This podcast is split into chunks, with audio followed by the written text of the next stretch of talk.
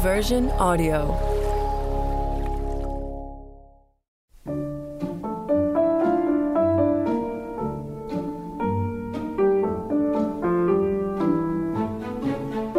Hi, I'm Nathalie Emmanuel.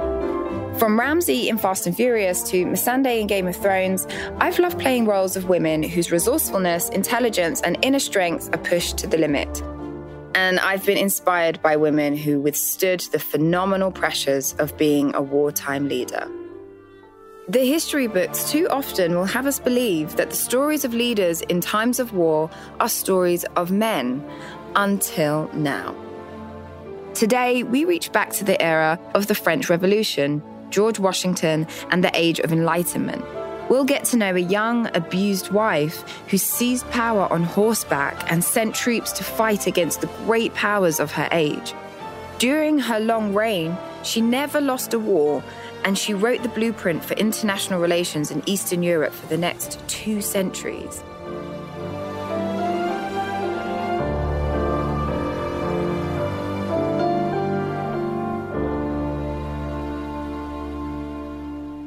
I'm proud to present War Queens, a podcast about powerful women leaders throughout the centuries and around the world.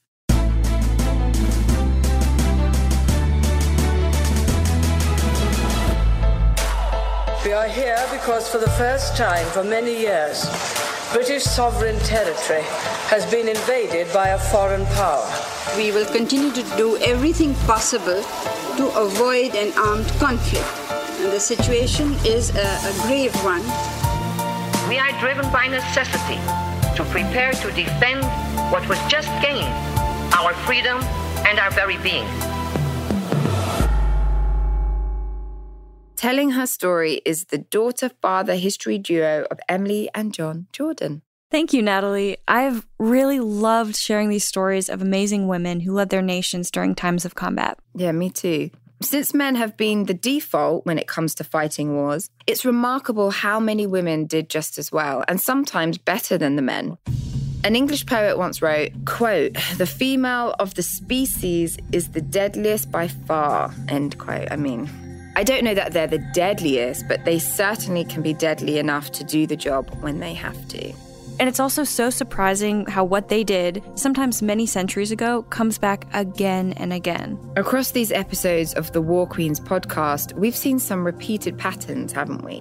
Like women who wore military clothing to inspire troops, women who used religion or royal blood to legitimize their claim to the throne, and women who bargained over marriage to keep other nations from invading them. And today we're going to be talking about a woman whose military strategy was copied and replayed during a major war in this century. I see you've got a collection of Russian nesting dolls on the table today, and that means we're going to be talking about Catherine the Great.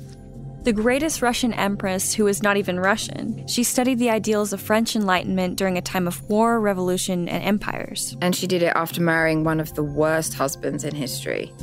Absolutely. But we're getting ahead of the story, so, Dad, do you want to start us off with the story of the Empress formerly known as Princess Sophia?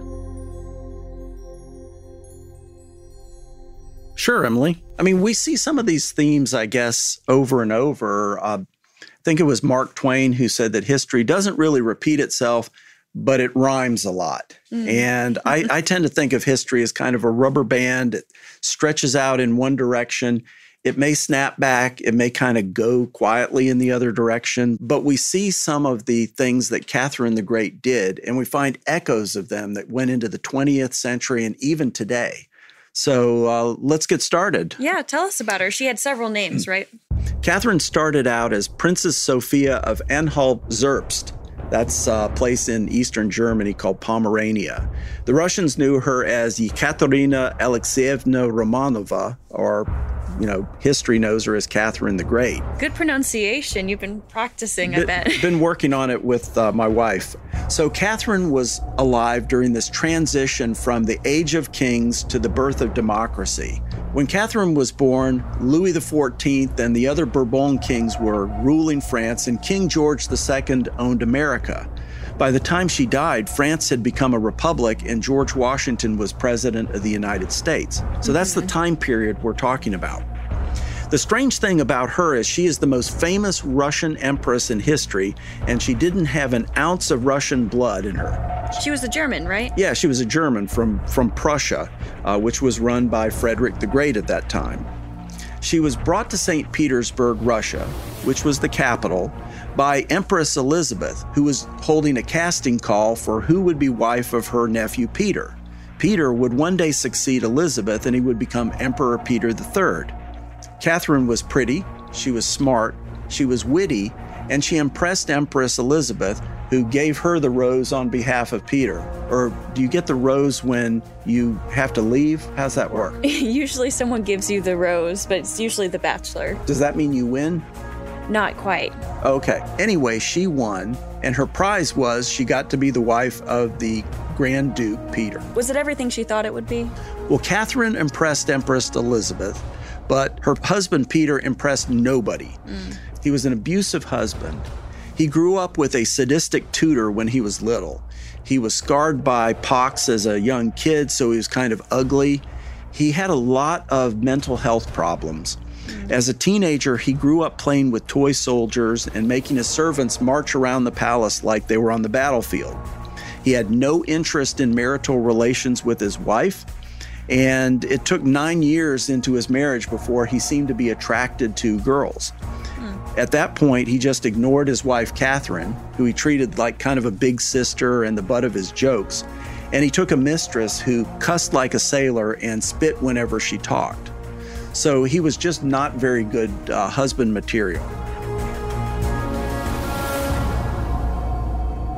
But what's the main job of a princess or a queen when you're in a royal family? Providing a male heir. Got it. She had to do that. Catherine saw her position at Elizabeth's court beginning to slip. And because of that, she had to have a baby, so she produced one. It might have been with the butler, it might have been with Peter. We don't really know for sure but she at least secured her position in, in the palace. Mm-hmm. Well, unlike her husband Peter, Catherine was really doing everything right. I think she was the straight A student. She learned Russian, she studied philosophy, she studied government, and she gave up her Lutheran religion at the urging of Frederick the Great for Russian Orthodoxy. And that's how she got the name Catherine. Yeah, she definitely had to take on the right persona uh, to, in order to be a part of them. Exactly. Well, as she grew up as the Grand Duchess, she made friends with the diplomatic corps. She made friends with the court ministers. She made friends with the senior Russian Orthodox clergy, and she made friends with the army. She was always giving out like freebies to officers to keep them on her good side. And that's always good. Uh, winning over the people that you are going to be commanding is always helpful. A- absolutely. So Elizabeth dies, and Peter III ascends the throne. He proved to be one of the worst rulers ever to sit on the Romanov throne. He was a next level asshat, basically. he was worse than useless. In fact, useless would have been a step up for the Russian people. Well, here were the problems that her husband Peter had. First, he was a big time fanboy of Frederick the Great. Now, Frederick the Great was the king of Prussia. He was a military leader, really, truly a, a great man in his own right, but Peter kind of fawned all over him. Peter loved everything German and he insulted everything Russian. And he would get really drunk and he'd just get crude at, at dinner parties. So he made the court's wig and stocking crowd uh, pretty mad. Oh, I'm sure. I, I, mean, you can't be in charge of a country that you're openly haranguing and, and making them mad. Oh, yeah. Well, then he, he made the, the army mad too. First, he fires his Russian bodyguard and replaced them with German cavalrymen. Then he ordered the army to change out of their baggy, comfy Russian uniforms and put on tight pants, tight stockings, powdered wigs, and all this stuff that's really uncomfortable and very un Russian.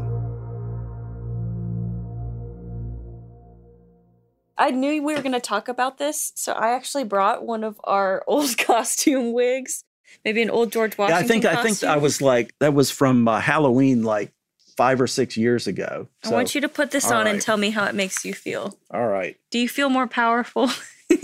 I actually feel kind of humiliated. So can I just put it down? you can put it all down. Right, well, well, and, and speaking of these like tight fitting uniforms, I mean, we can all imagine that people in the army wouldn't appreciate that when they're, you know, they're used to their baggier clothes. And and it made me think of I work as a nurse and I wear scrubs. I don't think you could pay my coworkers and I any amount of money to go back to wearing like jeans or slacks to the workplace. Like, I don't think you could pay us. Remember, though, Peter is the emperor. So what he says goes. Mm. And the army grumbled, but they went along with it. They were turning more Prussian than Russian, and none of them liked it. Well, worst of all, Emperor Peter got Russia out of a war it was winning against Frederick the Great at the time. It was in a war with uh, Austria and Russia siding against Prussia. And uh, Peter ended that. Just as the Russians had committed a lot of troops, they shed a lot of blood. They were about to beat P- Frederick the Great. And Peter says, okay, time out. We're getting out of the war. And I'm going to declare war instead on Denmark, oh, which nobody cared about. No. So, so Peter's getting the Russians out of a war that they're about to win and they really want to win and getting them into this war that nobody cares at all about. Well, 1762, he's he's emperor now, uh, just turned emperor, and he decided to arrest Catherine on trumped up charges so he could divorce her and marry his mistress. He, his, he, just stuck her in a convent, right? Yeah, his plan was to put her in a convent, which is basically a prison for high class women. Hmm. Think of it like a perpetual book club. Oh, no. Okay. So he took off with his mistress to a palace near St. Petersburg called Oranienbaum and he decided to hang out there for a weekend. He was about to go off to Denmark and fight, and that's when Catherine made her move. Remember, she was on good terms with everybody. Nobody liked Peter. So she was approached by some officers in the army who said that the army was ready to support her in a coup against her husband. So she went to the Guards Regiment barracks in St. Petersburg. There were three of them. And she showed up and, and told the men there, my husband is about to arrest me. I fear for my life. I fear for the life of my child, the next heir to the Russian throne, and I'm going to throw myself at your mercy for protection. You know what they did? These big burly Russians fell all over themselves to crowd around her. They mobbed her. They knelt before her. They pledged their their loyalty to her, and it was a big it was a big cinematic moment. She knew how to play the to the crowds.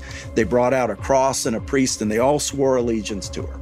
Then she went to the next barracks and then the next barracks and rolled them up until she had basically the whole army around St. Petersburg, somewhere around 10,000 men, probably 12,000, wow. Uh, all supporting her.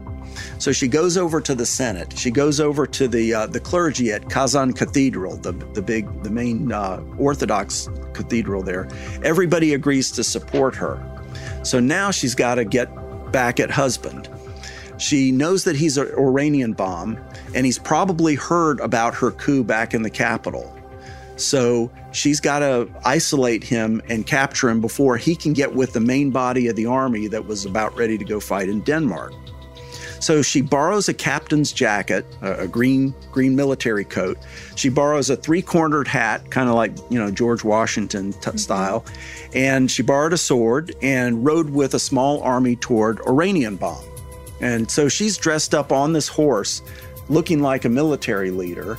And then she later said to someone, For a man's work, you've got to wear a man's outfit. And we talk about that a lot throughout this book about women who aren't afraid to take on a male persona. And that's interesting because throughout history, we don't really see the opposite. We don't really see men taking on a feminine persona uh, for power and influence. So I think that's kind of an interesting, mostly female tactic. Yeah, we, we see that a number of times with uh, Hatshepsut. We see it with uh, Catherine. We see it uh. We saw it with Margaret Thatcher on on the tank. So, uh, so basically, she's now closing the trap, and Peter is at his palace with his mistress, and he has no clue that he's been stalked and trapped and didn't even know it. Uh, it's kind it's kind of like uh, Julia Garner's character Ruth in Ozarks when she goes up to the sheriff and says, "Wendy's playing chess and you're playing Candyland." he had no idea. So Uh, he tries to uh, get to a fort where uh, Peter thinks maybe they'll support him. Everybody said, Empress Elizabeth has declared you persona non grata.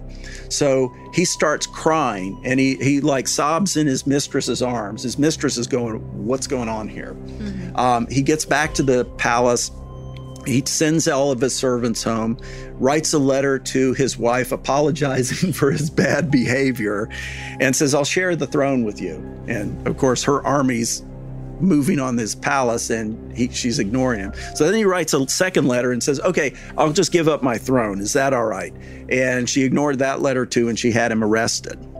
Uh, a week later, uh, some officers of, uh, in the army strangled him probably without Catherine's orders, but they knew that he would be a threat to Catherine, so they had to get rid of him. Well, she gets some points for being merciful and not necessarily killing him. Uh, you know, unless she did have a hand in that and did know about that. But. Yeah, it's it's unclear. Um, she certainly was uh, tried to cover it up to some extent. Mm-hmm. Uh, they the official word was that he died of a hemorrhoidal colic. Oh. and and that that sort of became almost like the Soviets who have these you know this propaganda stuff. Um, that became kind of a catchphrase, and so Catherine was good friends with a lot of French philosophers, and she used to write to them and invite them to uh, St. Petersburg. And one of them wrote his friend Voltaire, I don't think I'll go to Russia because I'm prone to uh, hemorrhoids, and I understand that as a deadly condition in Russia. Oh, so nobody really bought it.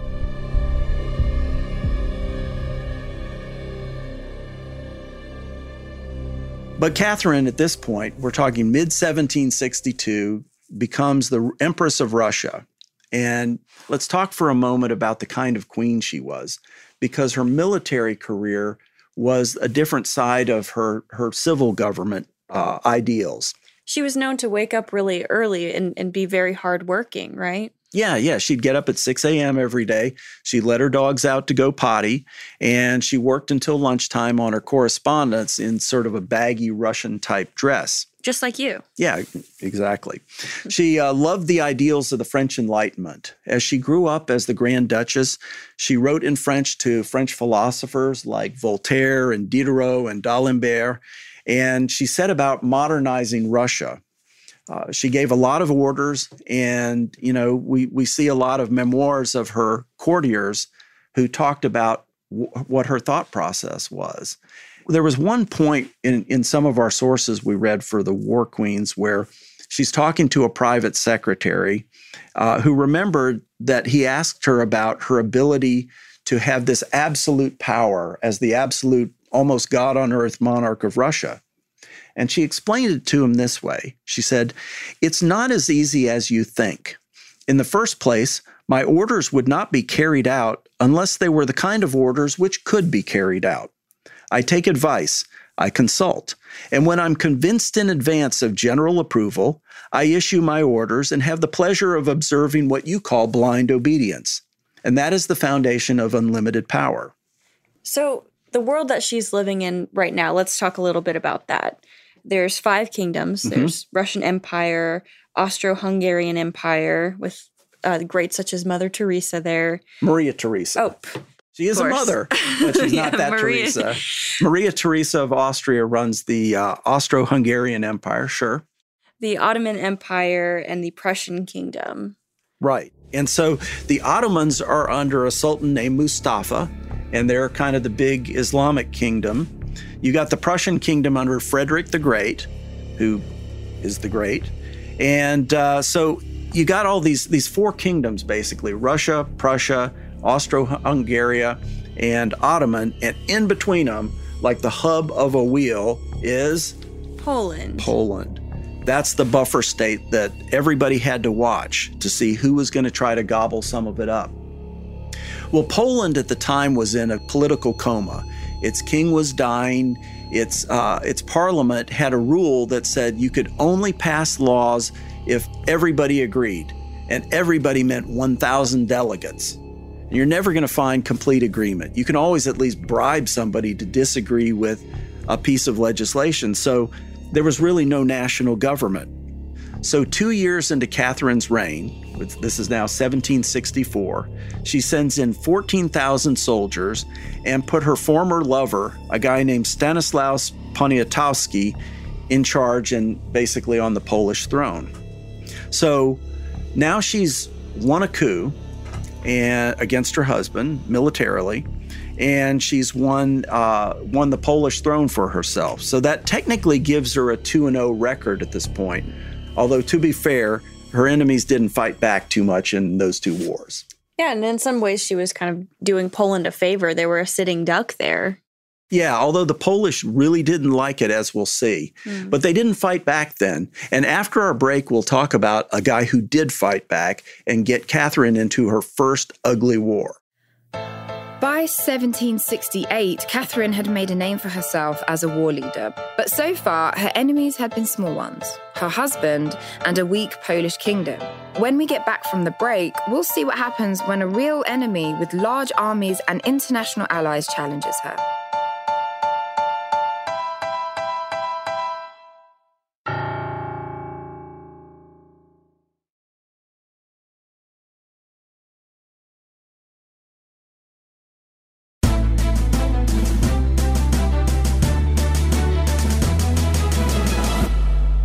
So Catherine's established herself in Poland, but not everyone would like that, right? Absolutely. And one guy who pushed back in a big way was a sultan named Mustafa. Isn't that a total sultan name? Yeah. He wasn't going to tolerate Russians in Poland. And so, six years into Catherine's rule, he declared war on her.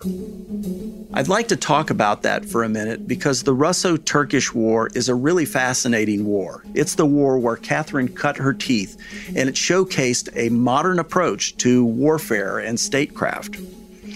First thing Catherine did was decide to manage the war from her capital at St. Petersburg. She used really modern methods for that. The first order of business, like any good student, is to hit the books.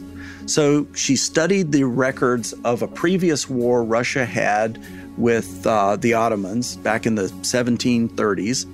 And she and her council debated what did we do right, what did we do wrong. And that goes back to what we were talking about. Does history repeat itself? Are they going to make the same mistakes? And, and that kind of helps her calculate her judgment calls on the battlefield. Exactly. Catherine was very cognizant of that. Catherine also studied the Ottoman army. That was a Sun Tzu kind of thing to do.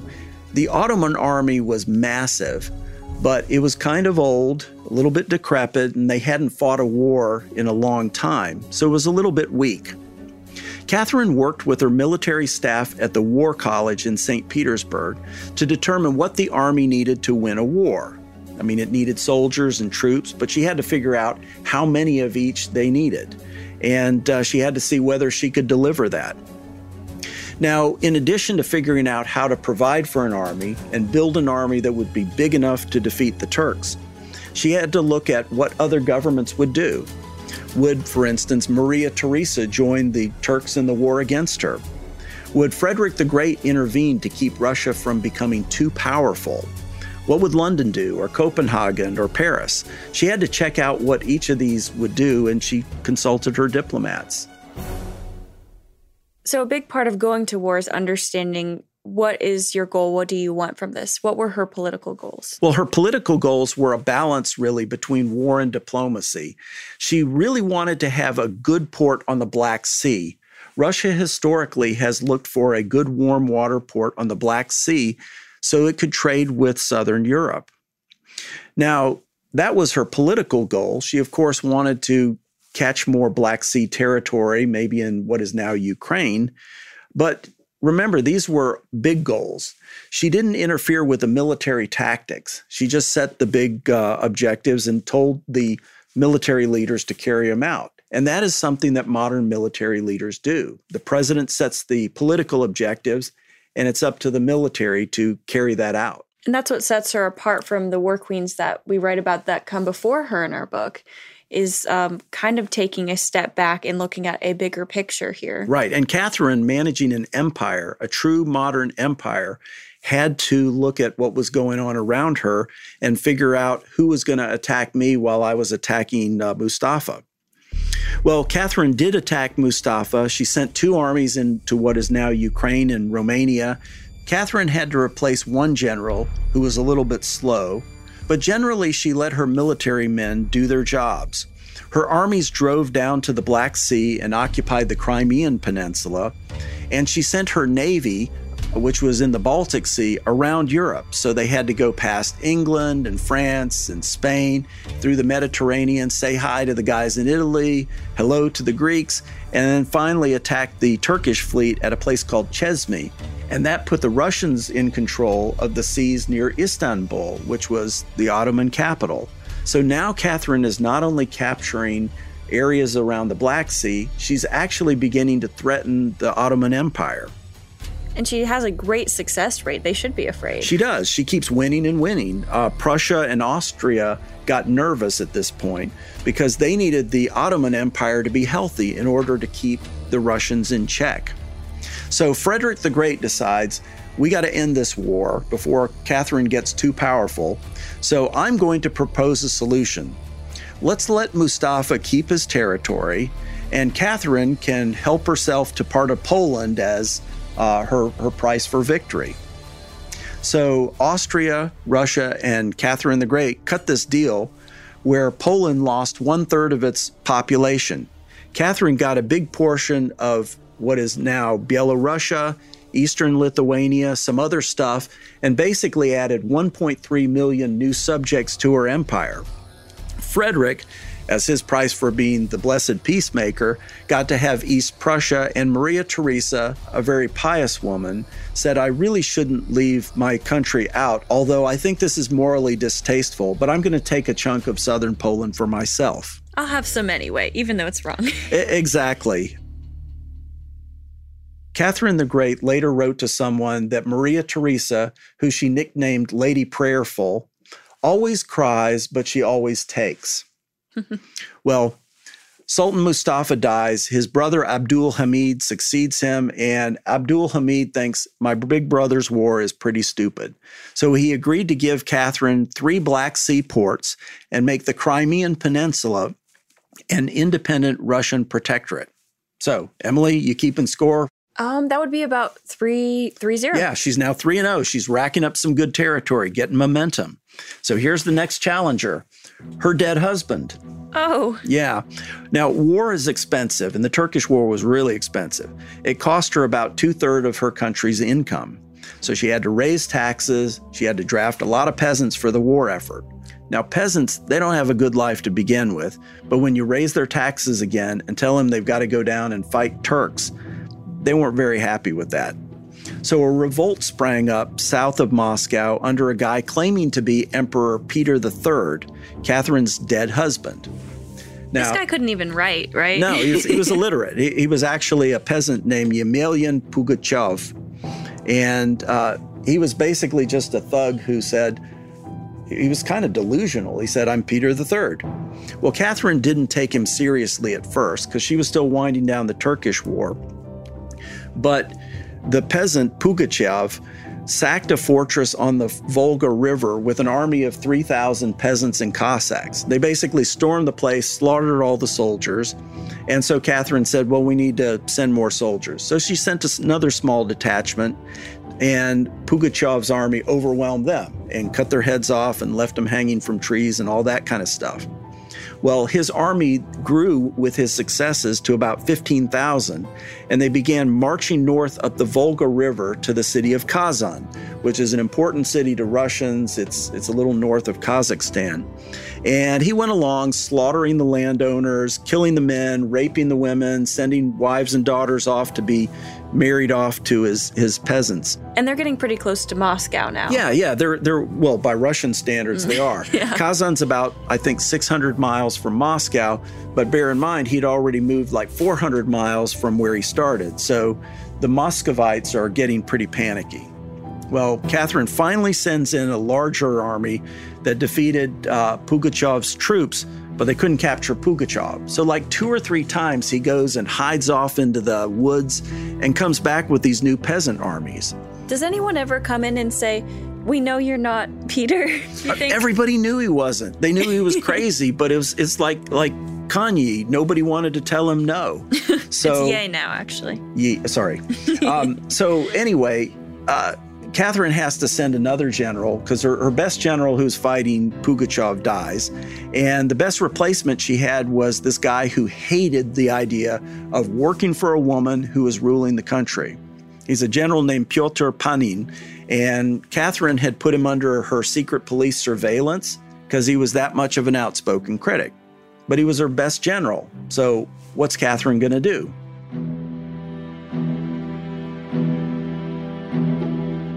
She has to trust him. Yeah.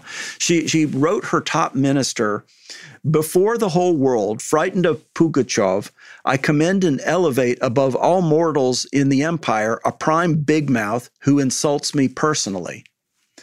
But, you know, sometimes the needs of empire are going to outweigh her personal feelings. She used to say that the time is not mine, but it belongs to the empire. Hmm. So she appoints the prime big mouth who insults her as her general in the South. She tells him, go out, conquer. You can pardon any rebels you want, the low level ones. You maybe execute a few of them. You're not allowed to use torture. Uh, she was still kind of a product of the Enlightenment. And if you're going to execute people, you can't make it too nasty and bloody. So just don't do that. Well, they finally capture Pugachev in 1774 after a few more battles. They send him to Moscow. They had him executed by quartering. They had him go live with some peasant family? They did not quarter him in somebody's house. Quartering back in medieval times was basically you chop their arms and legs off. And the sentence for him was we got to chop the arms and legs off before we chop his head off. I prefer having personally. Yeah, yeah, yeah exactly. Like in in uh, the movie Walk Hard. No, he's not going to be halved. He's going to be quartered, and everybody knew Catherine wasn't going to like that. So they paid off the executioner to bungle the execution and chop his head off first, and then they chopped his hands and feet off afterward.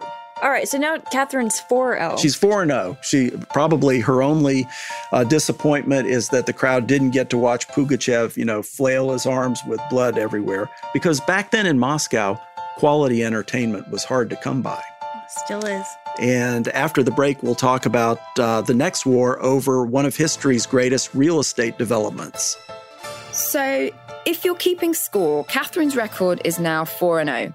After the break, Jon will get into a war over history's greatest real estate development deal, one that inspired a war fought in the 21st century.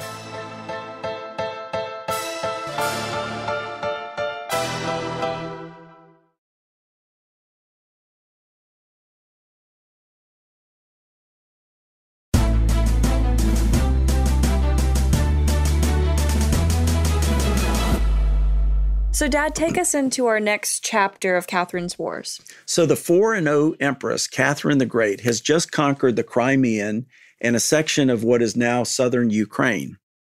She's got to decide what to do with it. Over Catherine's lifetime, she had about 12 lovers that she acknowledged.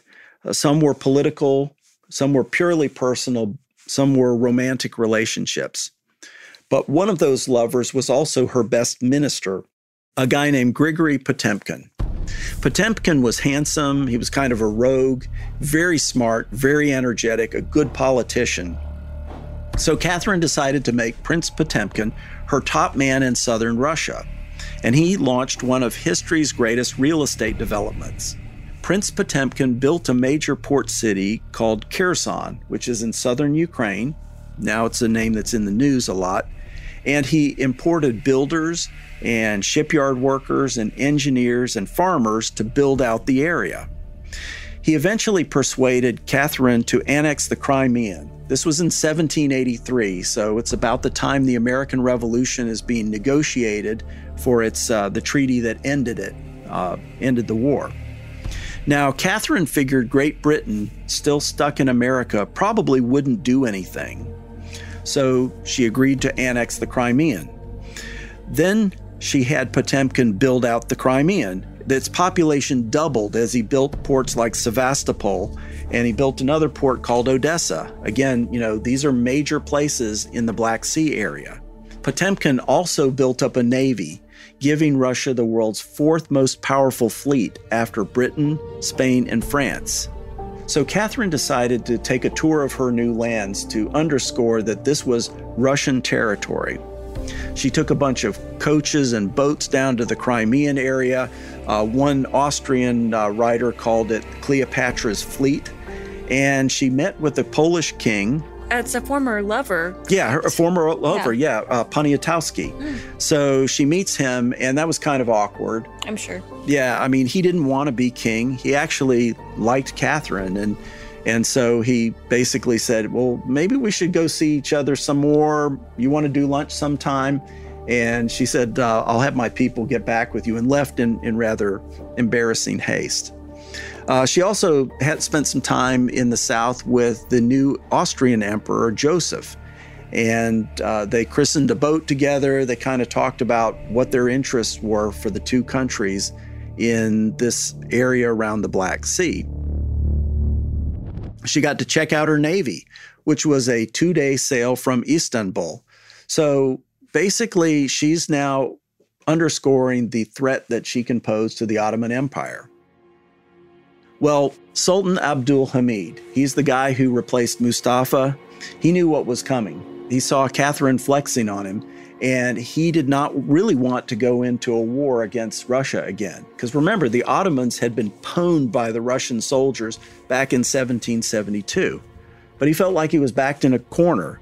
So he did what people do when they're backed into a corner he launched a war, or at least he declared one.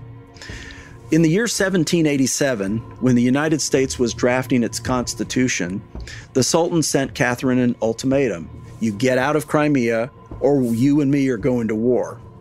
Well, Catherine, of course, wasn't going to do that. But Catherine struck first this time.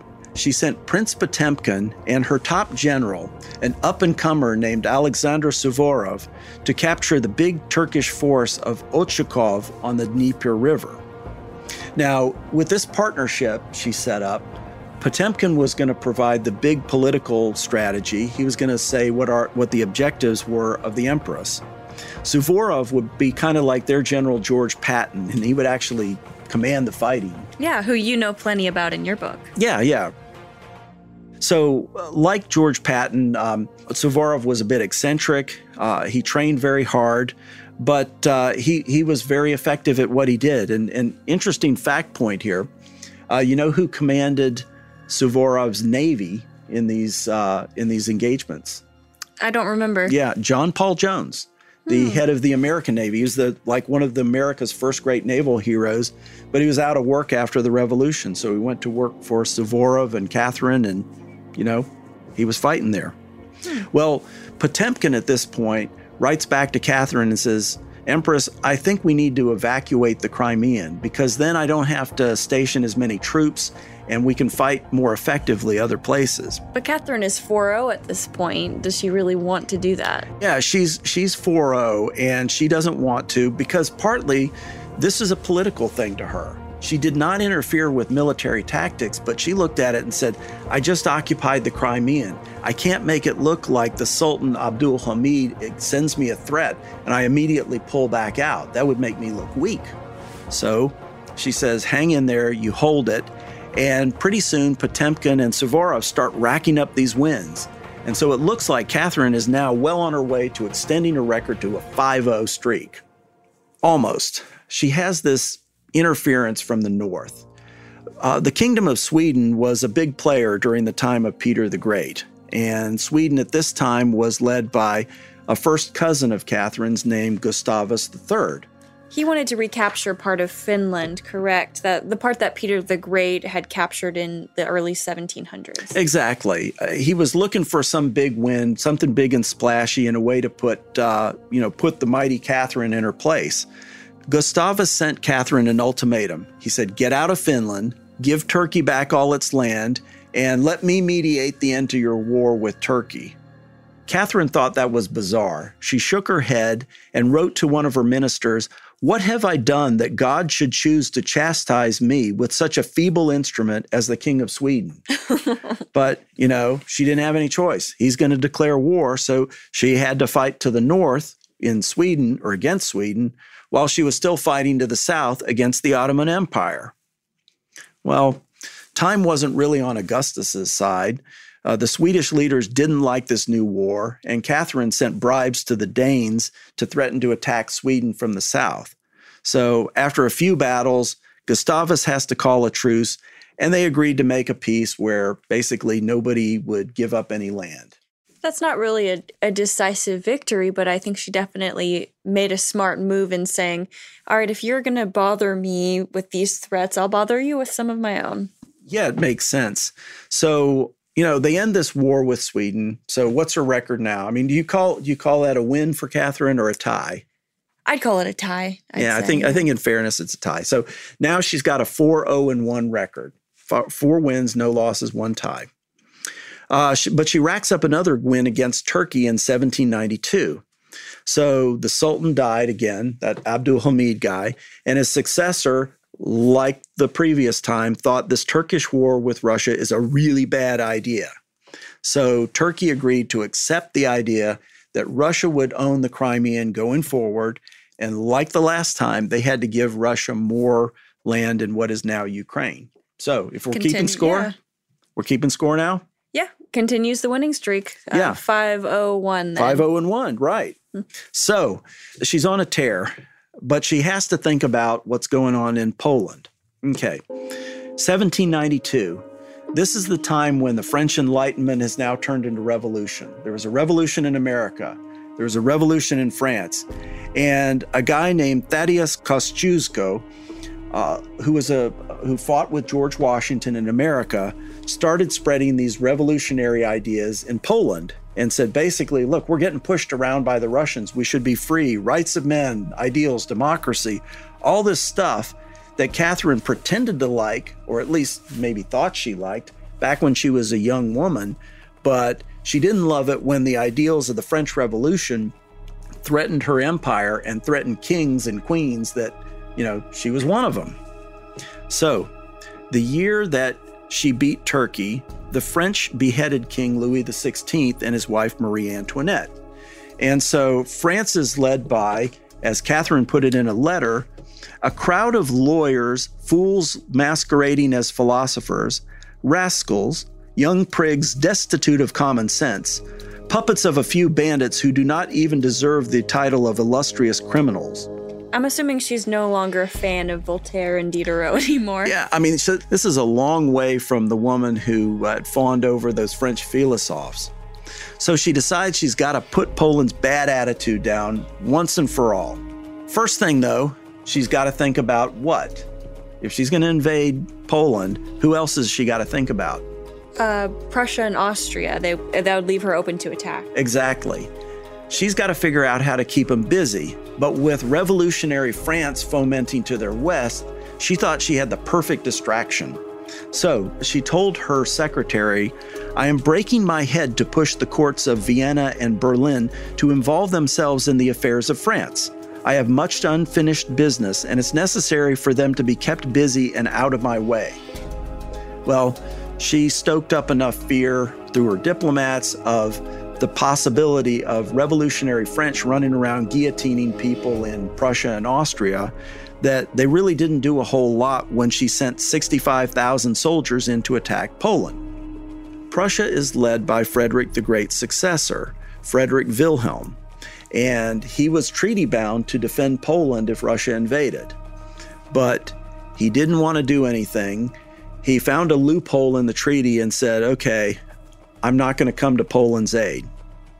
So that left the only guy in front of her as Poland's King Stanislaus. You remember him? Yeah, it's an ex-boyfriend of hers. Yeah, yeah, it was her boy toy from the 1760s. And he basically rolled over because he knew Russia was going to win. So now she's up to what? 601. 6 0 and 1, that's right. Uh, she's got an almost spotless record. So Catherine and Frederick Wilhelm decided we got to do something more about Poland. They made a secret treaty to bite off more pieces of land. Catherine got 100,000 square miles of Polish territory and 3 million Polish subjects. So now she's basically got Western Ukraine, Belarusia, Lithuania, chopping that stuff up. I feel terrible for Poland. Yeah, this whole time just getting bulldozed. Well, so the Poles rise up again under Thaddeus Kosciuszko, uh, the guy who had fought with George Washington, And with this second uprising, Catherine sends in Suvorov. Uh, Suvorov smashes the rebels. He captures Warsaw. He captures Kosciuszko and sends him down to a Russian prison to live out his days. And Catherine decides we got to deal with these Poles once and for all. They're just too much of a problem. They think that they can have a democracy, yada, yada. So she splits up what they call the third partition of Poland with Austria and uh, Prussia. So Catherine gets the rest of Ukraine, she gets the rest of Lithuania, and the rest of Belarusia. Austria gets the southern part of Poland, and Prussia gets Warsaw and western Poland. So Poland now ceases to exist and would not reappear as a country until after the First World War. So if, her record is 701. If, if we're keeping count, exactly. And she was keeping count. In 1796, Catherine was going to launch another military expedition to go down into Persia, modern day Iran. But uh, that year, she died of a stroke, mm. and uh, that was that was her story. That the other story about how she died that's completely made up. That's a pretty abrupt, but at least she left on a high note on a good record. She did. She was working till the end of her days. She would still get up at six in the morning, still let the doggies out. She loved coffee. She would drink uh, four or five cups from pots that were each made of one pound of coffee beans ground up. Oh, wow. She liked her coffee strong. Uh, but her legacy included a heavy dose of the push and calculate that your enemies will not push back. You know, she did that with the Turks. She flexed on them, she backed them into war and made sure it was a war she could win. So she was brilliant in the way she played that. In fact, so brilliant that what she did in Poland and Crimea has been copied over the centuries. I love that she took a very aggressive approach on this because some people would like to say that women at the helm in a war would be timid or overly practical. Um, but she takes this aggressive approach. She does. She uh, uh, when it may have been an exaggeration when Kipling wrote, "The female of the species is the deadliest by far." But they can be deadly enough to do the job. And in Catherine's case, she set a playbook for Russia that would be copied for the next couple hundred years. In 1939, Joseph Stalin copied from Catherine's playbook when he split Poland up with Germany. In 2014, Vladimir Putin copied from Catherine's playbook when he annexed the Crimea, and then when he went to war to bite off more of Ukraine in 2022. So, this rubber band of history sometimes snaps back, and it's not as far away as we might think. So, tell me, Dad, how would you rank Catherine? All right. Among the women who have led their nations in wartime, I give her my top score. Wow. I give her a 9.8. Uh, first of all, for having a nearly spotless military record, uh, for having a very long time to rule. We're talking 1762 to 1796. Uh, her positives are that her wars never really went too badly for her country. She was superb at statecraft. She was really good at managing wars at a big level. I think the only negative I'd give her is that she underestimated the revolt under Pugachev and she didn't predict that Sweden would declare war on her. But remember, she won both wars. She did. Catherine the Great had an extraordinary record, rising from German princess to possibly the greatest ruler in Russia's long history. But more than just a war leader, Catherine set Russia on a course that would lead it back to the Crimean time and time again, from the 1800s to the Ukrainian war of the 21st century. It's too bad the men who copied her blueprint couldn't govern with Catherine's next level skill. We hope you've enjoyed this episode of War Queens. That's our show for today. Listen to every episode of War Queens for more stories of women who brought their nations through the fires of war.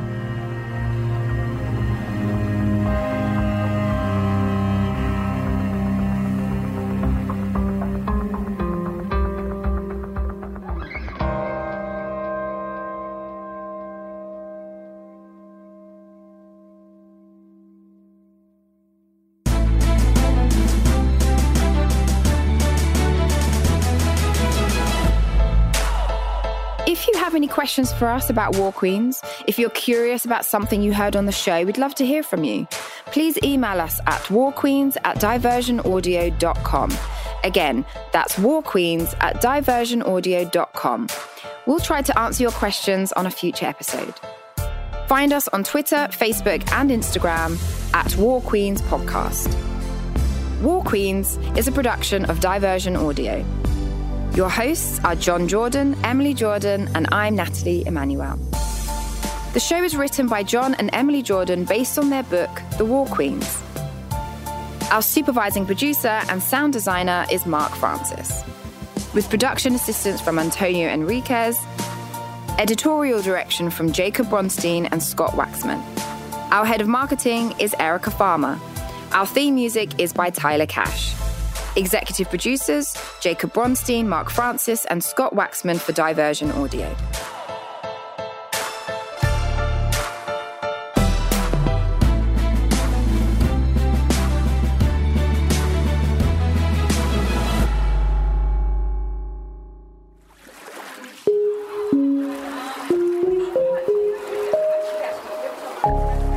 Diversion Audio.